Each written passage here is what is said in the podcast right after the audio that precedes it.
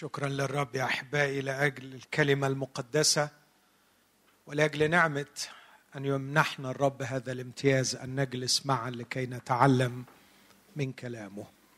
دايما بتذكر صلاة الرب يسوع اللي هي أروع صلاة سمعت على كوكب الأرض وهو يصلي للآب من أجلنا قائلا قدسهم في حقك كلامك هو حق.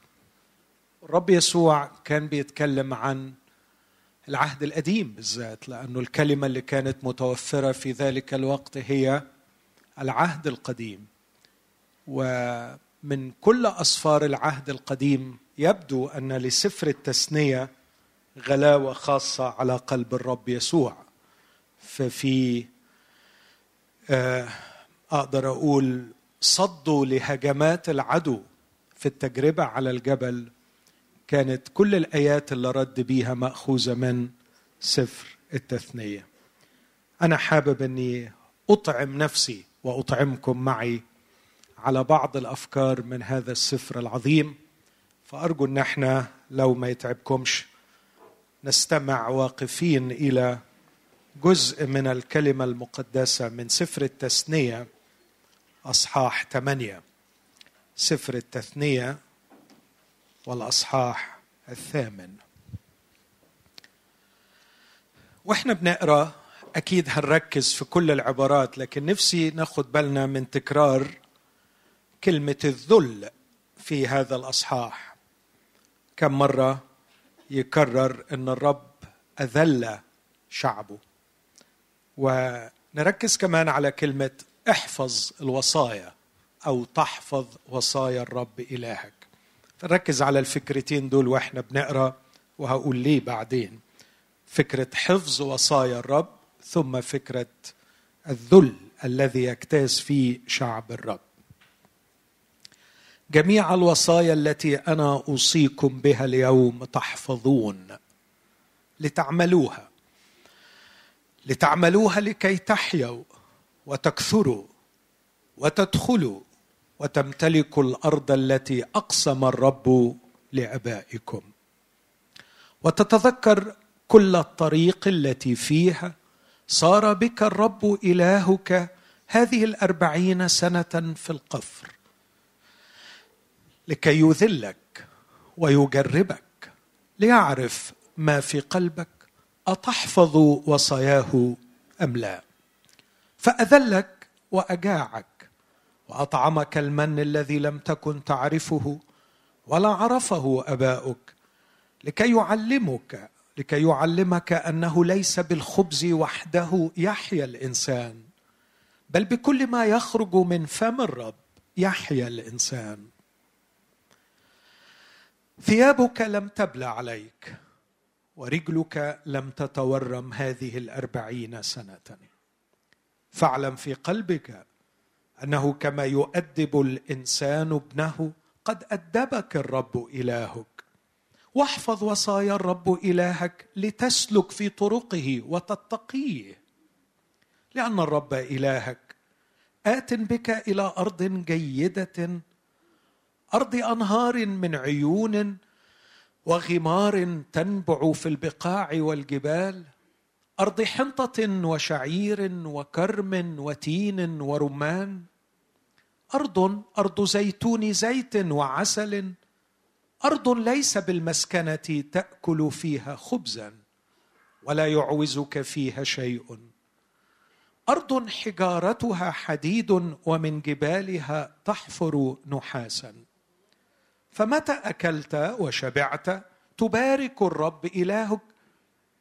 لأجل الأرض الجيدة التي أعطاك. احترز من أن تنسى الرب إلهك ولا تحفظ وصاياه وأحكامه وفرائضه التي أنا أوصيك بها اليوم. لئلا إذا أكلت وشبعت وبنيت بيوتا جيدة وسكنت وكثرت بقرك وغنمك وكثرت لك الفضة والذهب وكثر كل ما لك. يرتفع قلبك. وتنسى الرب إلهك الذي أخرجك من أرض مصر من بيت العبودية الذي صار بك في القفر العظيم المخوف مكان حيات محرقة وعقارب وعطش حيث ليس ماء الذي أخرج لك ماء من صخرة الصوان. الذي أطعمك في البرية المن الذي لم يعرفه أباؤك لكي يذلك ويجربك لكي يحسن إليك في آخرتك. ولئلا تقول في قلبك قوتي وقدرة يدي اصطنعت لي هذه الثروة. بل اذكر الرب إلهك أنه هو الذي يعطيك قوة لاصطناع الثروة. لكي يفي بعهده الذي أقسم لأبائك كما في هذا اليوم. وإن نسيت الرب إلهك وذهبت وراء آلهة أخرى وعبدتها وسجدت لها. أشهد عليكم اليوم أنكم تبيدون لا محالة. كالشعوب الذين يبيدهم الرب من أمامكم كذلك تبيدون. لأجل أنكم لم تسمعوا لقول الرب إلهكم. آمين. هذه هي كلمة الرب. تفضلوا. كم مرة قرينا مع بعض عن الذل؟ ثلاث مرات. ثلاث مرات يكرر في هذا الأصحاح أن الرب يذل شعبه. المرة الأولى في عدد اثنين لكي يذلك. ويجربك ليعرف ما في قلبك. عدد ثلاثة فأذلك وأجاعك وأطعمك المن. ثم عدد 16 يقول لكي يذلك ويجربك لكي يحسن إليك في آخرتك. ثلاث مرات يتكلم عن إذلال الرب لشعبه. لكن في كمان أربع مرات يتكلم عن أهمية حفظ الوصايا حتمية حفظ شعب الرب لوصايا الرب. عدد واحد جميع الوصايا التي أنا أوصيكم بها اليوم تحفظون لتعملوها. في عدد اثنين ليعرف ما في قلبك أتحفظ وصاياه أم لا؟ ثم في عدد ستة واحفظ وصايا الرب إلهك. لتسلك في طرقه وتتقيه ثم أخيرا عدد 11 احترز من أن تنسى الرب إلهك ولا تحفظ وصاياه وأحكامه وفرائضه التي أنا أوصيك بها اليوم. دول الكلمتين الرئيسيتين في هذا الأصحاح. الذل وحفظ الوصايا. وأنا حابب أتوقف أساسا عند فكرة الذل وعلاقته بقضية حفظ الوصايا. وإذا حبيت أعطي عنوان لحديثي أعطيه من أجل السوشيال ميديا فوائد الضيق لكي لا يساء فهم ما أقول فالعنوان هو فوائد الضيق. لكن في الواقع من خلال هذا الأصحاح وباللغة التي استعملها الكتاب هي فوائد الذل. ما هو الذل؟ ما المقصود بالذل؟ وما علاقة الذل بحفظ الوصايا؟ ثم سؤال آخر وما أهمية حفظ الوصايا؟ إيه قيمة إن إحنا نحفظ الوصايا؟ شوف يا إخوتي تخيلوا كل فوضى كل قبح كل حوادث كل دمار كل أذية. فكر في هذه الكلمات فوضى عشوائية قبح دمار. أذية. فكر في هذه الكلمات وابحث ورائها عن قانون مكسور. فكر في هذه الكلمات وابحث دائما ورائها عن قانون مكسور. حاول تتخيل العلاقات الجميلة اللي بتبدأ بين الناس ولا تستمر. قد إيه بيبقوا الناس سعداء؟ بالعلاقة الحلوة. قد إيه العلاقات مغنية للناس؟ لا يستطيع الإنسان أن يعيش ناجحا سعيدا بدون علاقات. لكن فكر معي لماذا لا تستمر العلاقات؟ لماذا يجرح الناس بعضهم بعضا وتكسر العلاقة؟ لأن هناك قانون أخلاقي قد كسر. قد يكون القانون الأخلاقي لا تشتهي ما لقريبك. قد يكون القانون الأخلاقي لا تكذب. قد يكون القانون الأخلاقي لا تحلف.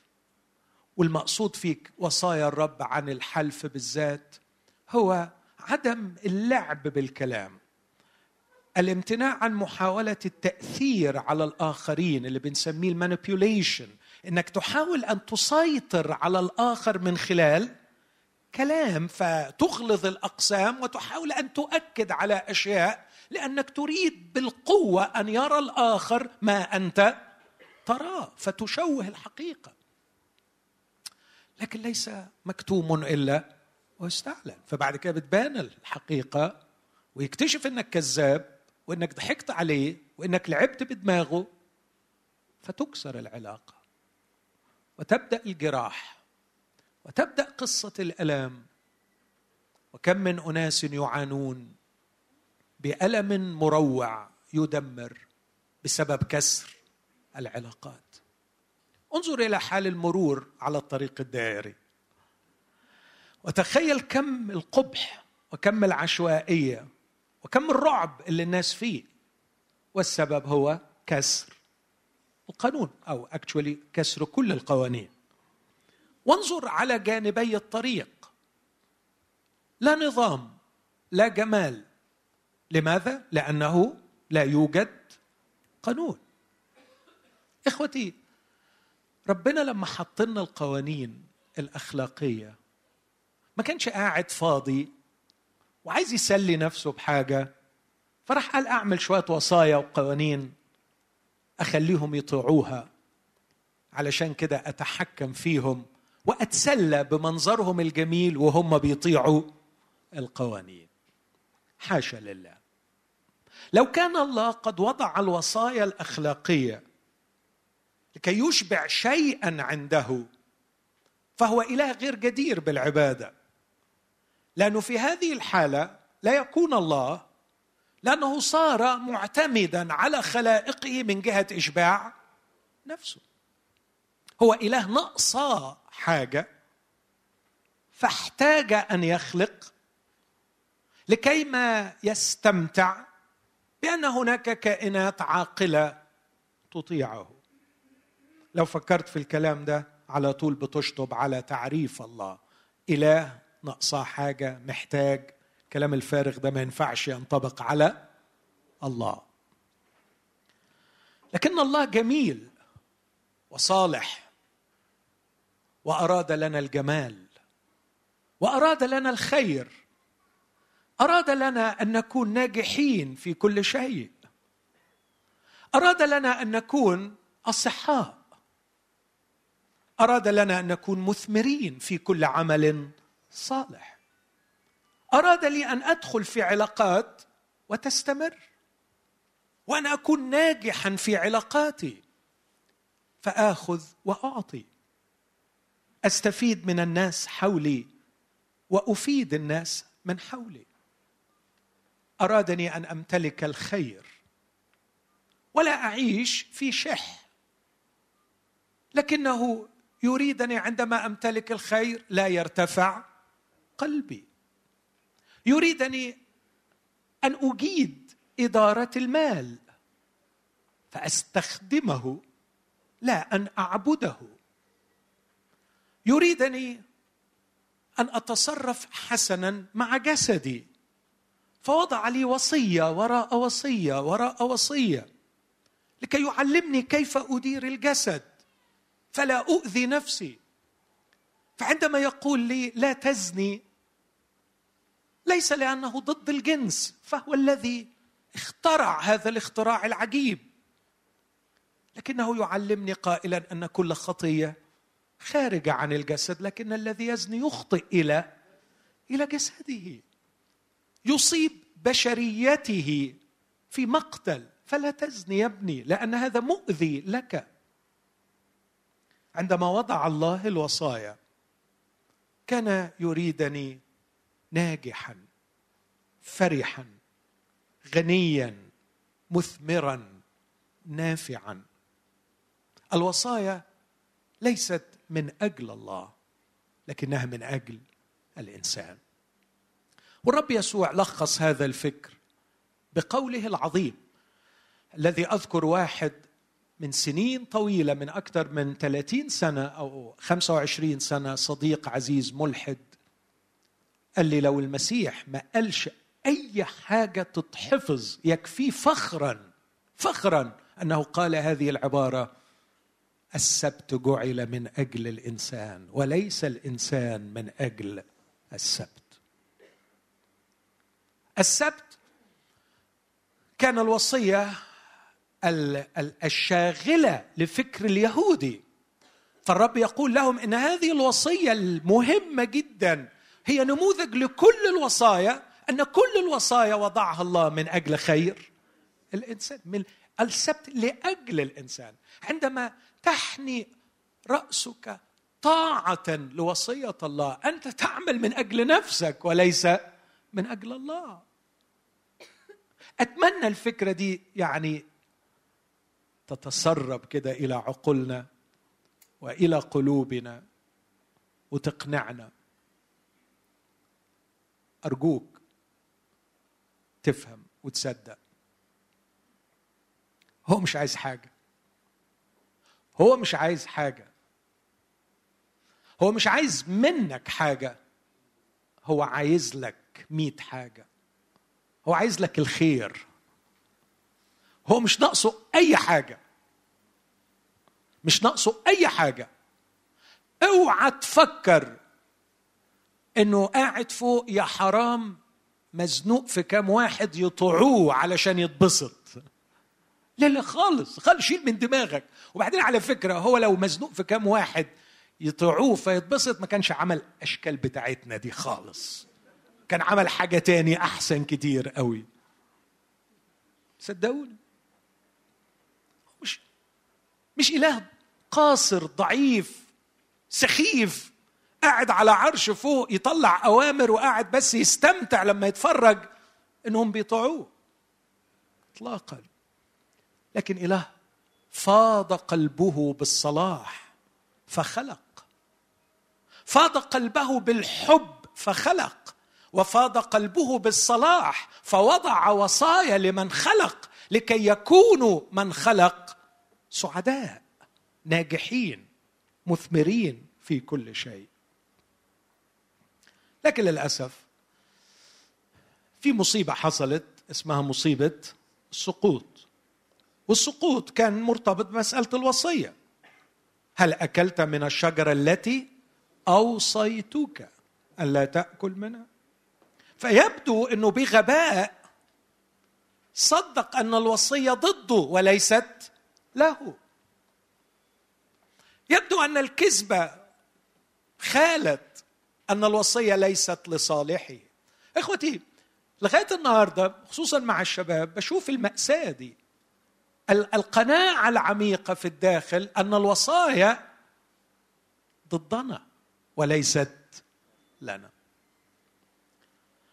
وكل ما كنا متخلفين أكثر كلما صدقنا هذه الأكذوبة أكثر. مرة لا أول مرة أول مرة فاكر سافرت الخارج وعاشرت الناس بره شوية. رجعت واحد بيسألني بيقول لي إيه انطباعك؟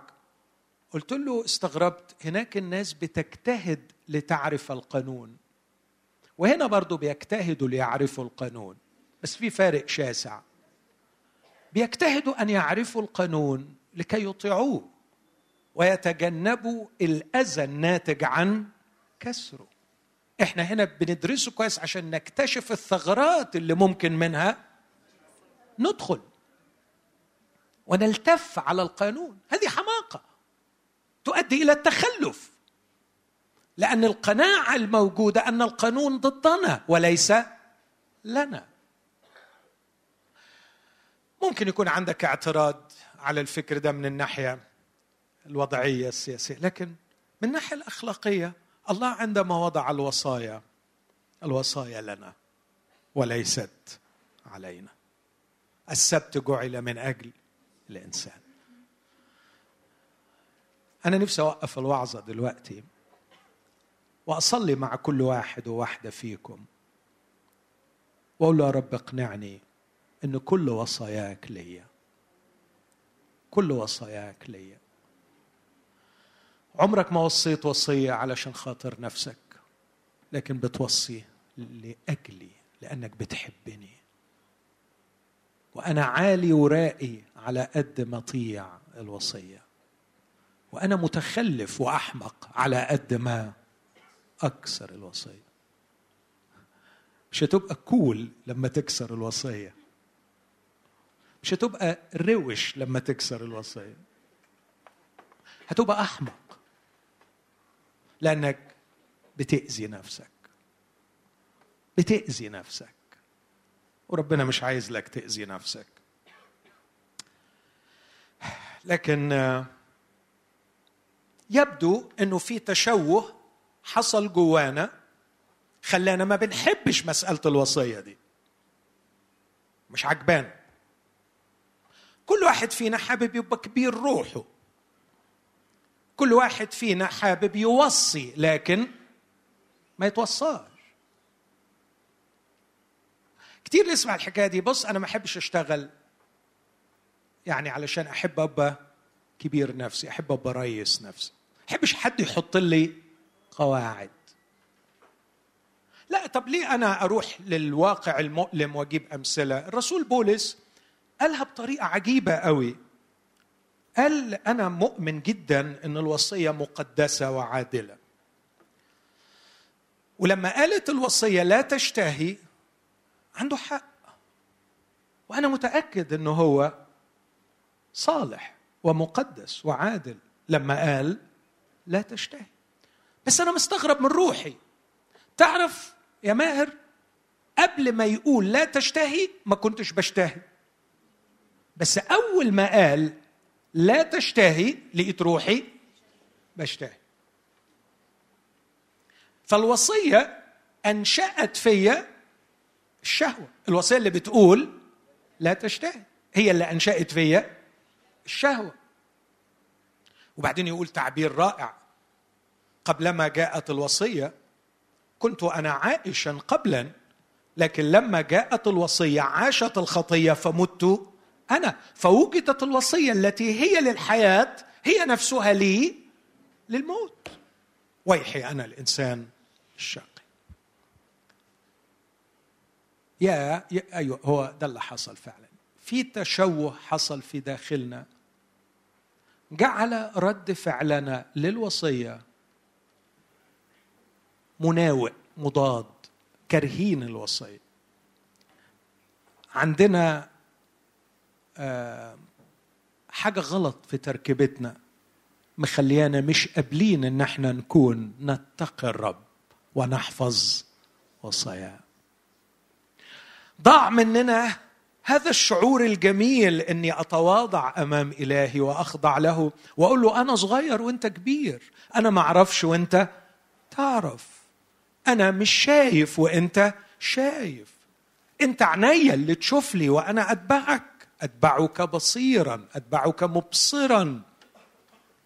أنا واثق في محبتك ليا أنا واثق في حكمتك. أنت الله وأنا إنسان.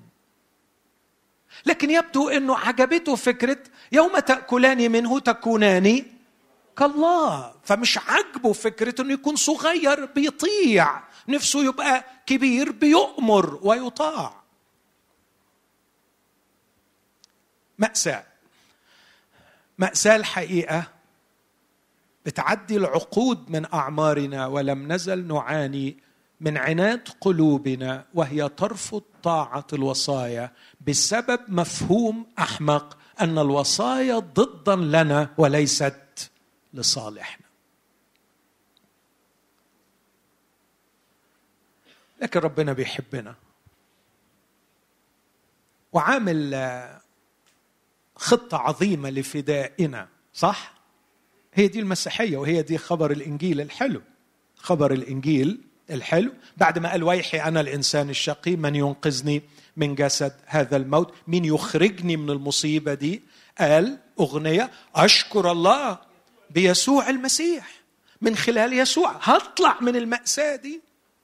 وراح مكمل وقال شيء عجيب وخلصت من الدينونة بهذا الشخص. ولا شيء من الدينونة على الذين هم في المسيح يسوع. وبعدين يقول لأن الله إذ أرسل ابنه في شبه جسد الخطية ولأجل الخطية دان الخطية في الجسد. كمل معايا لكي يتم حكم الناموس فينا. نحن السالكين ليس حسب الجسد بل حسب الروح. يبقى حكم الناموس هيتم. يعني عند الله مشروع علاجي عظيم يقودنا إلى تعديل توجهاتنا تجاه الناموس تجاه الوصية الأخلاقية تجاه وصايا الله. لما يقول لي ما تكذبش مش هكذب ما تشتهيش مش هشتهي ما تزنيش مش هزني ما تحلفش مش هحلف. كن أمين في كل كلمة حاضر كن صادق في كل حرف حاضر. تعيش زي ما أنا عايزك تعيش حاضر وبسرور بعمل كده. امبارح كنت بتكلم في قصر الدبارة تحت هذا العنوان اكتئاب خبيث وعلاج أكيد. كنت بتكلم عن نوع من الاكتئاب بسبب الخطية. اكتئاب مروع ملهوش سبب آخر. في أنواع أخرى قلتها من الاكتئاب لها أسباب أخرى وبعضها يعالج بالأدوية. لكن في نوع يفشل الطبيب النفسي في علاجه لأنه الحقيقة اكتئاب بسبب الأنانية. الشخص أناني متمركز حول ذاته. شخص خاطئ عايش في الخطية. فلا بد أن يكون مكتئب. وبعدين قلت إن حله وعلاجه هو ذبيحة المسيح. ملهوش علاج غير في الذبيحة. الذبيحة بتعمل إيه؟ بتعمل اللي بيحلموا بيه العلماء من جهة مرض السرطان. حلم العلماء إن يكتشفوا عقار ياخدوا الإنسان يوقف نشاط الخلية السرطانية. لو لو وصلوا لدي اتحلت المعضلة الكبيرة دي. الخلية شغالة عمالة تنقسم زي ما هي عايزة. تنقسم زي ما هي عايزة ومحدش قادر يوقفها. يا سلام لو عقار يروح يقول لها ستوب تقف على طول. خلاص يبقى خلص يبقى مفيش سرطان. بص التعبير. أظهر يسوع مرة عند انقضاء الدهور. يعمل إيه؟ يبطل الخطية. بذبيحة نفسه. لما أتوحد بالمذبوح عني يوقف هذا النشاط السرطاني في النفس.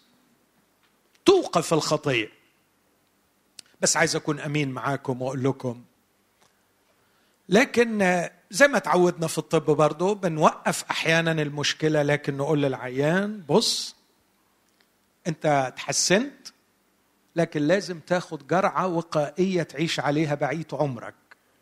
لألا المرض يعمل إيه؟ يرد عليك.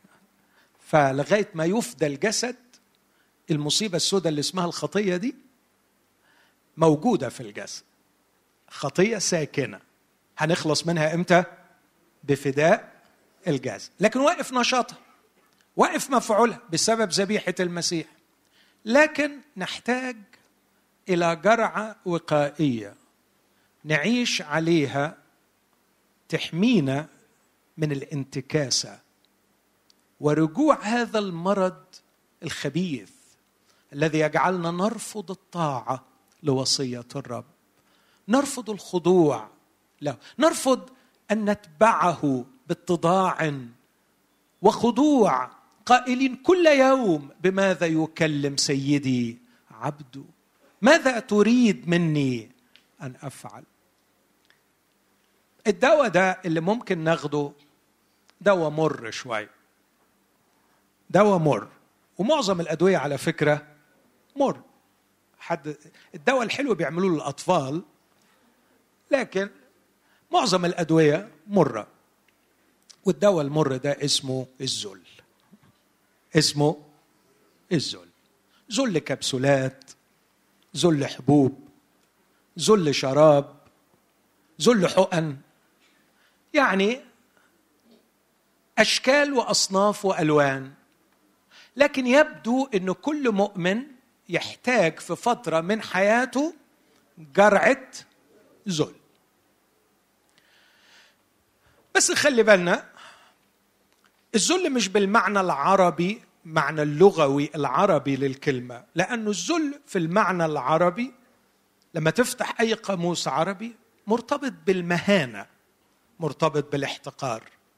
وحاشا للرب إنه يكون يقصد إنه يهنا أو يقصد إنه يحتقرنا ده مش منهجه اطلاقا. لا. لكن أنا عديت على الكلمة زي ما جات في كل العهد القديم ولقيتها مختلفة.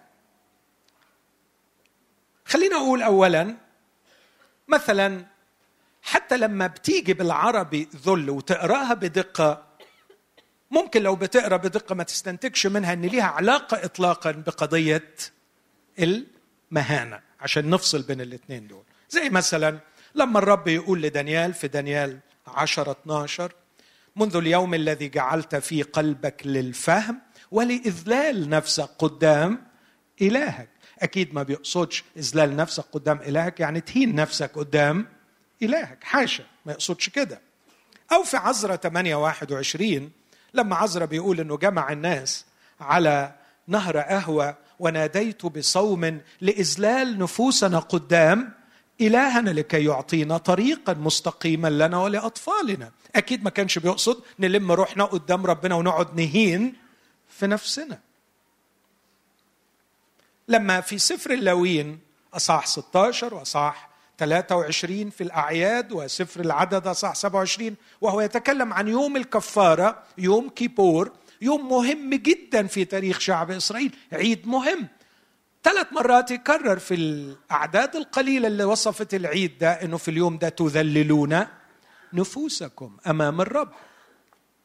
يبقى أكيد ما يقصدش أبدا تهينوا ده يوم عيد مش هيهينوا أنفسهم أمام الرب. إذا حتى من القراءة في الترجمة العربية الفان دايك اللي بين إيدينا دي ممكن أستنتج إن ملهاش علاقة بالمهانة. الترجمه العربية المبسطة وترجمات أخرى تقول بدل يذلك يضغط عليك.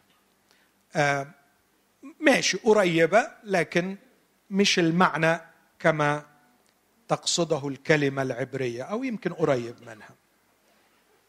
لكن الأمر الثاني اللي أكد لي إنها ملهاش دعوة بالمهانة إنه الكتاب بيتكلم كثير إن الله يبغي للإنسان المجد وليس الهوان. من هو الإنسان حتى تذكروا ابن آدم حتى تفتقدوا بمجد وكرامة كللتوه. الرب يسوع لما جه يقول كيف تقدرون أن تؤمنوا وأنتم تقبلون مجدا بعضكم من بعض والمجد الذي من الإله الواحد لستم تطلبونه. فالرب يسوع جاء لكي يعطينا مجد. الذين بررهم فهؤلاء مجدهم. بل يا إخوتي مسألة حفظ الوصايا المقصود بها في النهاية مجدنا. يقول عنها الرسول وهو بيتكلم عن بركات الله لنا الحكمة التي سبق فعينها قبل الدهور لمجدنا لمجدنا. فحاشا لله إنه يكون يقصد إهانتنا. وعلى فكرة أي واحد بيهين واحد غالبا عنده خلل. شخص مش طبيعي اللي بيهين الآخر. لأنه الرسول يعقوب قال ما ينفعش تسب إنسان تهينه لأنه مخلوق على صورة الله. فإذا كان بيوصينا كده حاشا ليه إنه هو يكون يقصد بيهن. لكن الكلمة ترجمت في سفر التكوين مثلا آه ترجمت خضوع. لما يقول لسارة عفوا لهاجر ارجعي إلى سيدتك واعملي إيه؟ واخضعي لها. هي نفس الكلمة. اخضعي لها. لما يقول في خروج عشرة لفرعون أنا عملت معاك ده كله وأنت ما زلت تأبى أن تخضع تأبى أن تخضع عدم الخضوع. في عدد سفر العدد 24 24 تأتي سفن من كتيم وتخضع أشور. في مزمور 102 الرب يسوع استعملها في صلاته النبوية لما يقول ضعف في الطريق قوتي كلمة ضعف هي نفس الكلمة ذل. سفر الجامعة صح واحد عدد 13 لما سليمان بيقول أنا بحثت إيه اللي في الدنيا وبعدين قال هو عناء الرديء جعلها الله لبني البشر لكي يعنوا. عناء عناء خضوع. الكلمة العبرية نفسها جميلة. مأخوذة من أصل عبري قريب قول عبري قريب من العربي. ممكن تترجمها أنين. واحد مضغوط عليه لدرجة أنه عمال يئن.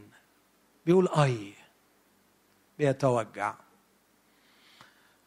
مش حاسس إنه كويس. مش حاسس إنه كويس. اسمحوا لي أقولها بالإنجليزية علشان البعض. He doesn't feel good. وهقولها كده عشان عايز أستعملها لحاجة تاني للشباب بعد شوية. مش مبسوط. موجوع. الأمور ماشية ضد رغباته.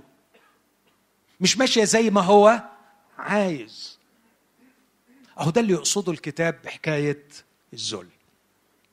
يعني إيه واحد مذلول؟ مش متهان. لكن مزنوق مضغوط بيتوجع لأنه مفيش حاجة ماشية زي ما هو عايز. مش مبسوط. مش مبسوط. ويروح يقول للرب أنا مش مبسوط. أنا عارف.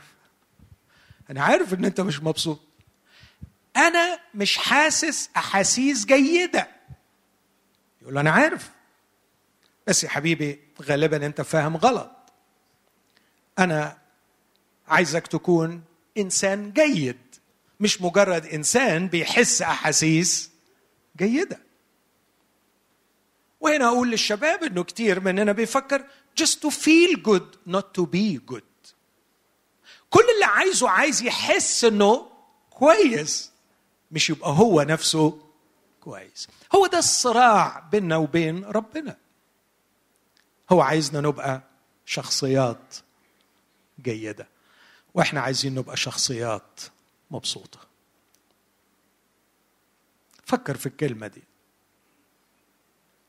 فكر في معظم خناقاتنا مع ربنا. ومعظم أنا متأكد إن في ناس بتصارع لأنها عايزة تكون كويسة. لكن معظم الناس بتصارع مع ربنا حتى المؤمنين عشان يكونوا حاسين عشان يكونوا مبسوطين مرتاحين. شكلكم مش مقتنعين. اسمعوا وفكروا على مهلكم لكن أنا بقول اللي اتعلمته واللي بشوفه. معظم ألام إخواتي المؤمنين في صراعهم مع الله زعلانين لأنهم عايزين يبقوا مبسوطين وربنا عايزهم كويسين. وفي فرق كبير قوي قوي قوي قوي بين إنك تبقى شخص كويس وشخص مبسوط. فرق كبير. وربنا مصر على إنك تبقى كويس. من جوه كويس نظيف راقي ناضج كبير حلو قوي. ربنا عايزك قوي. ربنا عايزك شخص محترم شخص راقي عالي. وانت مصر انك تبقى مبسوط.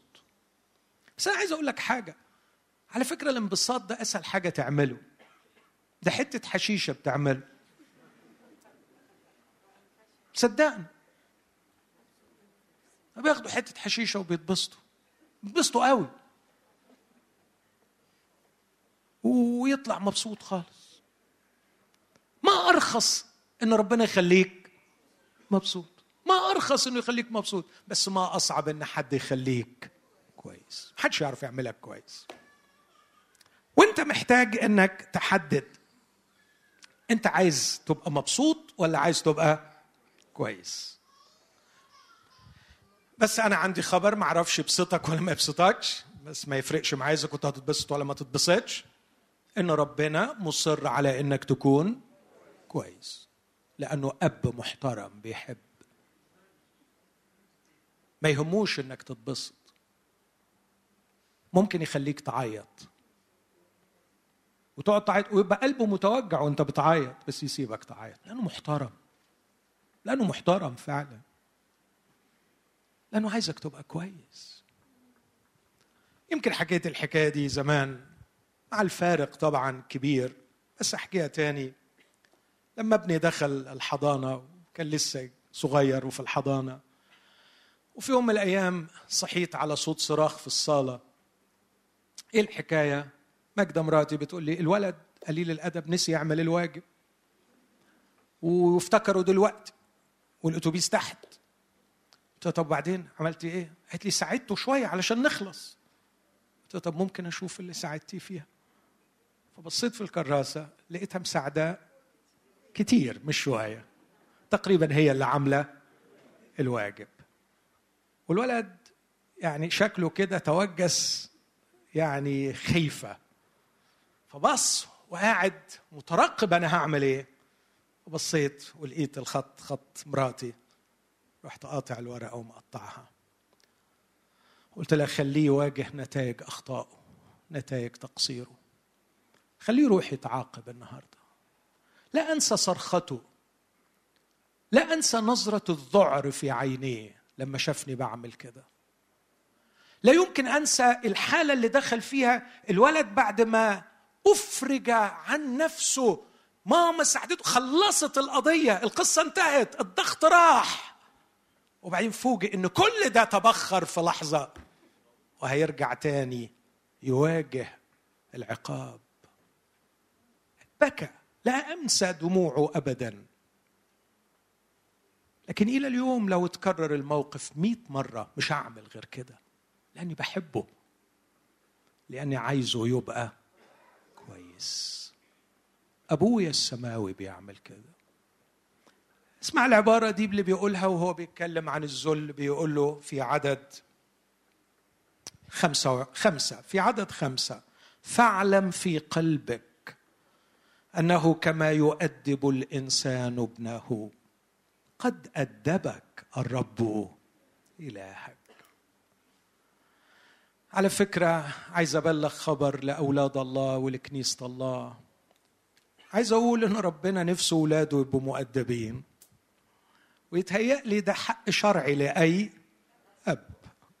بس الحقيقة مدين الحق ده لكل الآباء ومستكترينه على أبونا السماوي. أنا بستغرب إزاي عايزين ولاد ربنا يبقوا قلالات الأدب. معرفش إزاي. لكن الله أبونا مصر إن أولاده يكونوا مؤدبين. كما يؤدب الإنسان ابنه. أدبك الرب إله هذه الجرعات من الذل محسوبة. ضيق يدخلك فيه الرب إلهك. وتقعد تصرخ وتقول له حوش وشيل وارفع وهو ولا كأنه سامع. لأنه عايز الدواء يجيب نتيجة. بس السؤال طيب إزاي؟ إزاي الدواء يجيب نتيجة؟ في كده تعليمات يعطيها الطبيب مع الدواء علشان الدواء يجيب نتيجة. يعني ما تاكلش معاه كذا تاخده قبل الأكل تاخده بعد الأكل تاخده على معدة فاضية تعمل كذا تاخد يعني في شوية تعليمات. فممكن نسأل نقول له طب هو إزاي الذل يا رب؟ يخلينا نعرف نحفظ الوصايا ويخلينا نقتنع ويخلينا نبقى فعلا مقتنعين إن إحنا لازم نبقى كويسين مش حاسين كويسين لكن نكون فعلا كويسين. قال ثلاث حاجات. والثلاث حاجات مرتبطين بالثلاث مرات اللي استعمل فيهم كلمة يذلك. المرة الأولى في عدد اثنين يقول لكي يذلك صار بك هذه الأربعين سنة في القفر لكي يذلك ويجربك ليعرف ما في قلبك. أتحفظ وصاياه أم لا؟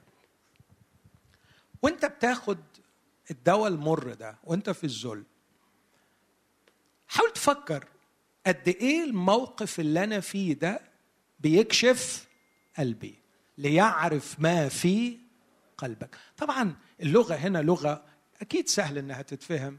هو يعني مش عارف؟ هو عارف. هو عارف بس هو عايز يعرفوني. عايز يطلعه ويكشفه علشان أنا أشوفه علشان يخلص منه. لأنه هو في الآخر عايزني أشتغل معاه في الشغل على نفسي. عايز يقنعني إن أنا عندي مشكلة كبيرة في حفظ وصايا الرب. لما بتبقى كل الأمور يعني مريحة بتضيع مني أجمل فرصة وأعظم فرصة أن أتعرف على نفسي. أكثر حاجة تبين جوهر الشخص إنك تضغطه. أول ما تضغط العصير يطلع. من فضلة القلب يتكلم اللسان. اول ما تدوس عليه تبان الحقيقة. ممكن نبقى حلوين قوي طول ما ما فيش ضغوط لكن أول ما تيجي الضغوط تنكشف الحقائق. ما تزعلش. ما تتضايقش. ما تفشلش. وما تغطيش. وما تخبيش. بالعكس ده الضيق حقق غايته. الدواء جاب نتيجة. افرح. يعني إيه افرح؟ يعني لما يضغطك لا هستعمل بقى التعبير ده. لما يذلك مع المفهوم الصحيح لكلمة ذل وتلاقي روحك وحش ما تتضايقش. على فكرة هو قبل ما يذلك كان شايف الوحاجة دي. أنت مخضوض في روحك ده هو شايف مصايب أكتر كتير من اللي أنت شايف. ده لسه في حاجات في القعر تحت ما طلعتش. بس هو برضه بيعمل إيه؟ بيحبك. قبل ما يدخلك هو بيحبك. ولما دخلك بيحبك. ولما اتكشفت كل العيوب هو لسه بيحبك. وبعد ما تتكشف كل العيوب عايز أقول لك لسه في عيوب تاني خالص عمرها ما تتكشف. موجودة في القعر تحت. وبرضه هو لسه بيحبك. هو بس بيطلع على قد ما انت تقدر تستحمل. فبلاش حكاية الصدمة في نفسي دي. أنا مصدوم في نفسي. تتصدمش في نفسك لأنه هو كان عارف عنك أكثر من اللي أنت عارفه عن نفسك. ومع هذا أحبك ولم يزل يحبك. ولن يغير قصده ولا رأيه فيك. هو بيحبك. ده أب. ده أب. هيمشي مع ابنه المشوار مهما كان. ثقله مهما كانت العيوب. لكن في أمر تاني كمان. أنت محتاج تدرك عظمة العمل اللي عمله المسيح من أجلك في السماء الآن. المسيح لما توحد بيك وأخذ خطيتك وخطاياك ومات من أجلك. استحضرك قدام الله قديس وبلا لوم. فأرجوك تشوف نفسك دايما في المستويين دول. المستوى الشرعي أمام الله واللي واللي هيكون عملي عن قريب. المستوى الواقعي فعلا الحقيقي فعلا أمام عيني الله الآن أنا قديس وبلا لوم. والمستوى الواقعي العملي اللي بيحاول ربنا يرقي فيه لكي يتطابق مع المستوى الشرعي اللي قدام الله. يعرف ما في قلبك. لما تبقى مذلول بدل ما تفكر إمتى هطلع إزاي هطلع عايز أطلع صلوا معايا علشان أطلع. يا ريت نغير الصلوة. هو إيه يا رب الحاجات اللي أنت عايز تكشفها وتعرفني إياها؟ يذلك لكي يعرف ما في قلبك. لكن كمان في حاجة تاني مهمة فأذلك وأجاعك. وأطعمك المن الذي لم تكن تعرفه ولا عرفه أباؤك. لكي يعلمك أنه ليس بالخبز وحده يحيا الإنسان بل بكل ما يخرج من فم الرب يحيا الإنسان. إيه معنى الآية الجميلة دي؟ ليها معاني كتير وعظيمة. لكن أكتفي بمعنى واحد علشان الوقت. الناس دول اترموا في البرية ما فيش غيط ما فيش قمح ما فيش غلة ما فيش شعير ما حدش بيخبز ما فيش عيش. هيجيبوا منين أكل؟ قاعدين على رحمة ربنا. قاعدين وعايشين على رحمة ربنا. إيه رحمة ربنا؟ إنه كل يوم يعمل إيه؟ يمطر من فوق. يعني الواد يسأل أبوه يا بابا هناكل منين؟ ربنا هيبعت يا ابني. ربنا هيبعت أنا وأنت يا ابني عايشين على رحمة ربنا. حلو الإحساس ده ولا مش حلو؟ عايزين نفكر فيه بس بأمانة شوية. يعني لما يبقى في خزين في البيت لأسبوع لشهر لعشر سنين مش أحسن؟ ويبقى الواحد شاعر بالأمان. بدل ما يبقى كل يوم على باب الله وكل يوم على رحمة ربنا مش صعبه ولا صعبه ولا مش صعبه فكروا معايا فيها. الأسهل الواحد يأمن نفسه ويأمن مستقبله ويبقى كده مطمن إنه الإمداد موجود. نبقى مطمنين. لكن حكاية إنك تعيش على رحمة ربنا كل يوم صعبة قوي إلا في حالة واحدة. حالة ثقة لا نهائية في صلاح الله. تعرف لو وصلت الحالة دي تبقى أحسن مليون مرة من إنك تأمن مستقبلك ل سنة قدام. لأنك هتتخلص نهائيا من الغم والهم. خلاص. في واحد فوق يعتني بي.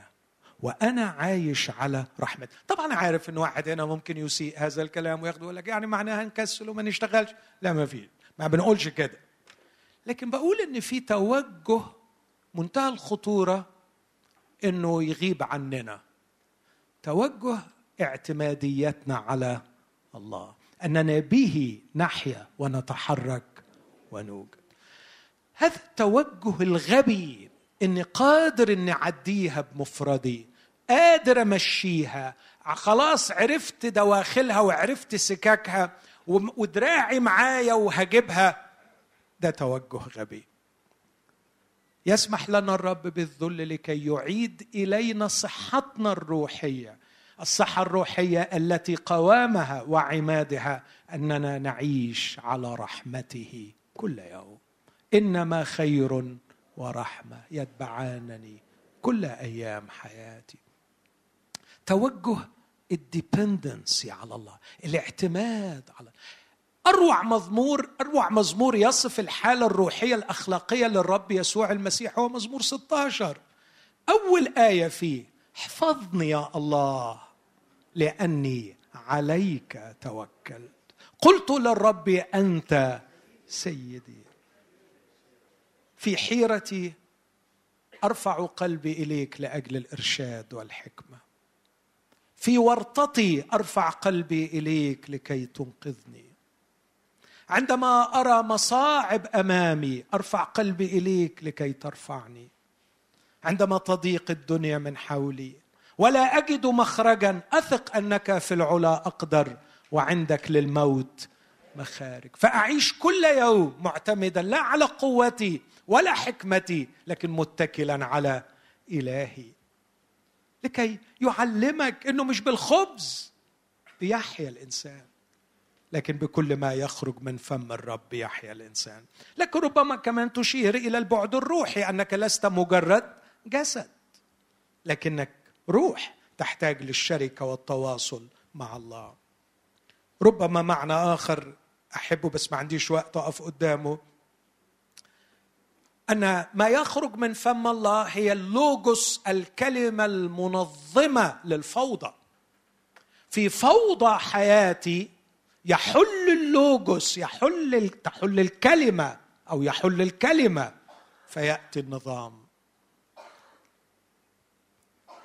في اللغة اليونانية أو الإنجليزية ثلاث كلمات حلوة chaos logos cosmos. chaos هو الفوضى وال cosmos هو الكون والنظام الجميل. وما يجعل ال chaos cosmos هو ال logos هو الكلمة. عندما قال الله ليكن نور. كان العالم كانت الأرض خربة وخالية هذا هو الحال بدون كلمة من فم الله. هات الفوضى بتاعت حياتك هاتها بكل خزيها وعارها وعيوبها. كيوس فوضى وقول له قول كلمة. لما يحل فيها اللوجوس ليكن نور فكان نور ليكن جلد فكان جلد. لتظهر اليابسة فظهرت اليابسه هي دي رسالة سفر التكوين أن الله يتكلم فتتحول الفوضى إلى نظام وجمال. لكي تعرف إنك محتاج لكل كلمة من فم الله أو لكل ما يخرج من فم الرب. المرة الأخيرة كلمة جميلة يقول له لكي يحسن إليك عدد 16 لكي يذلك ويجربك لكي يحسن إليك في آخرتك. يعني إيه يحسن إليك في آخرتك؟ يعني بص حبيبي أرجوكم تصدقوني قوي في الحتة اللي جاية دي. هو تكلم عليك بالإحسان. هو ما فيش في قلبه من ناحيتك غير الإحسان. صدقني صدقني هو ما عندوش في قلبه حاجة من ناحيتك غير الإحسان بس هو خايف يحسن إليك دلوقتي يبوظك الإحسان. أنا فاهم روحي هو بس يحسن وما يعولش الهم.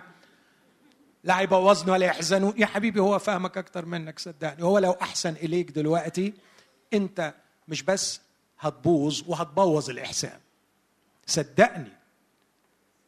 صدق ربنا. ربنا عارفك كويس. فبيعمل عملية ذل عملية تجهيز للشخصية علشان لما يحسن إليها ما تقعش في أمرين. الأمر الأول يقول له لئلا يرتفع قلبك ويجي لك ذبحة يا مسكين.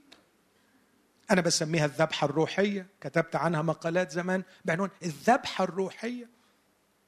حزقية في يوم من الأيام جات له الذبحة الروحية. عزية جات له الذبحة الروحية. ارتفع قلب أنا أعرف شخصيات ما أقدرش أقول كانت جميلة قوي بس كانت مطاقه قبل ما تغنى. بس بعد ما غنيت ما تطقش ما تقدرش تتعامل معها فعلا.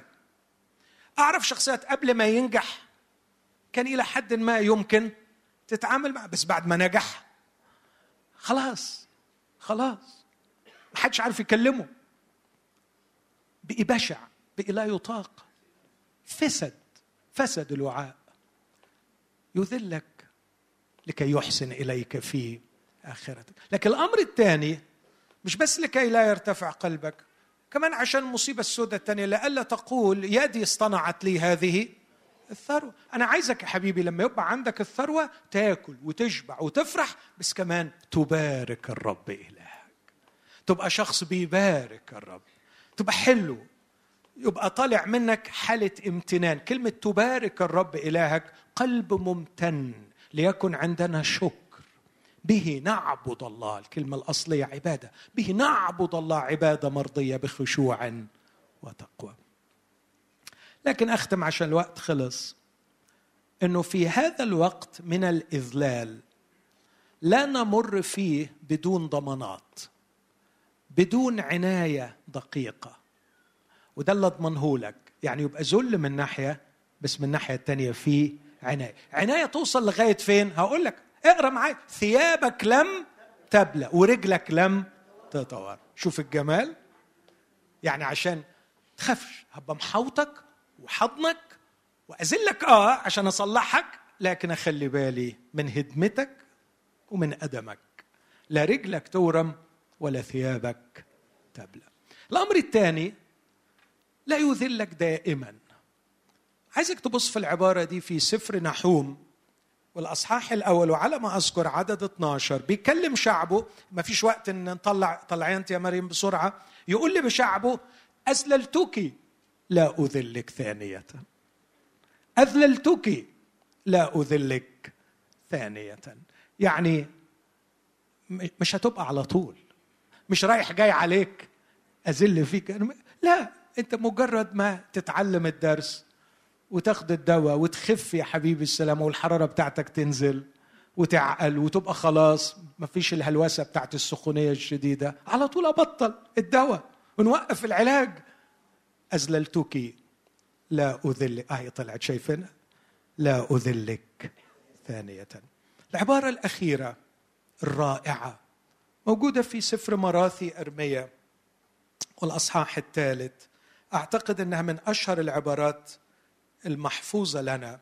لا يذل من قلبه لكنه يرحم حسب كثرة مراحم مراثي 3 33 كلمة لا يذل من قلبه باللغة الإنجليزية willingly.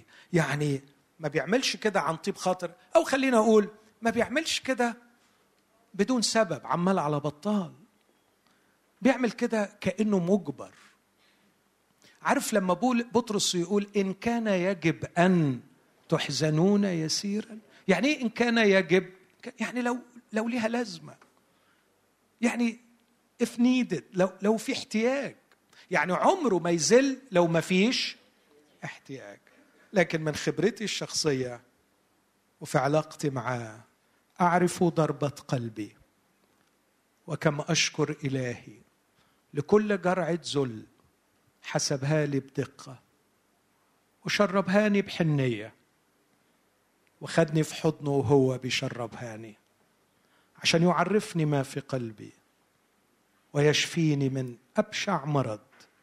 مرض الاستقلال عنه وعدم انتظار كلمة منه.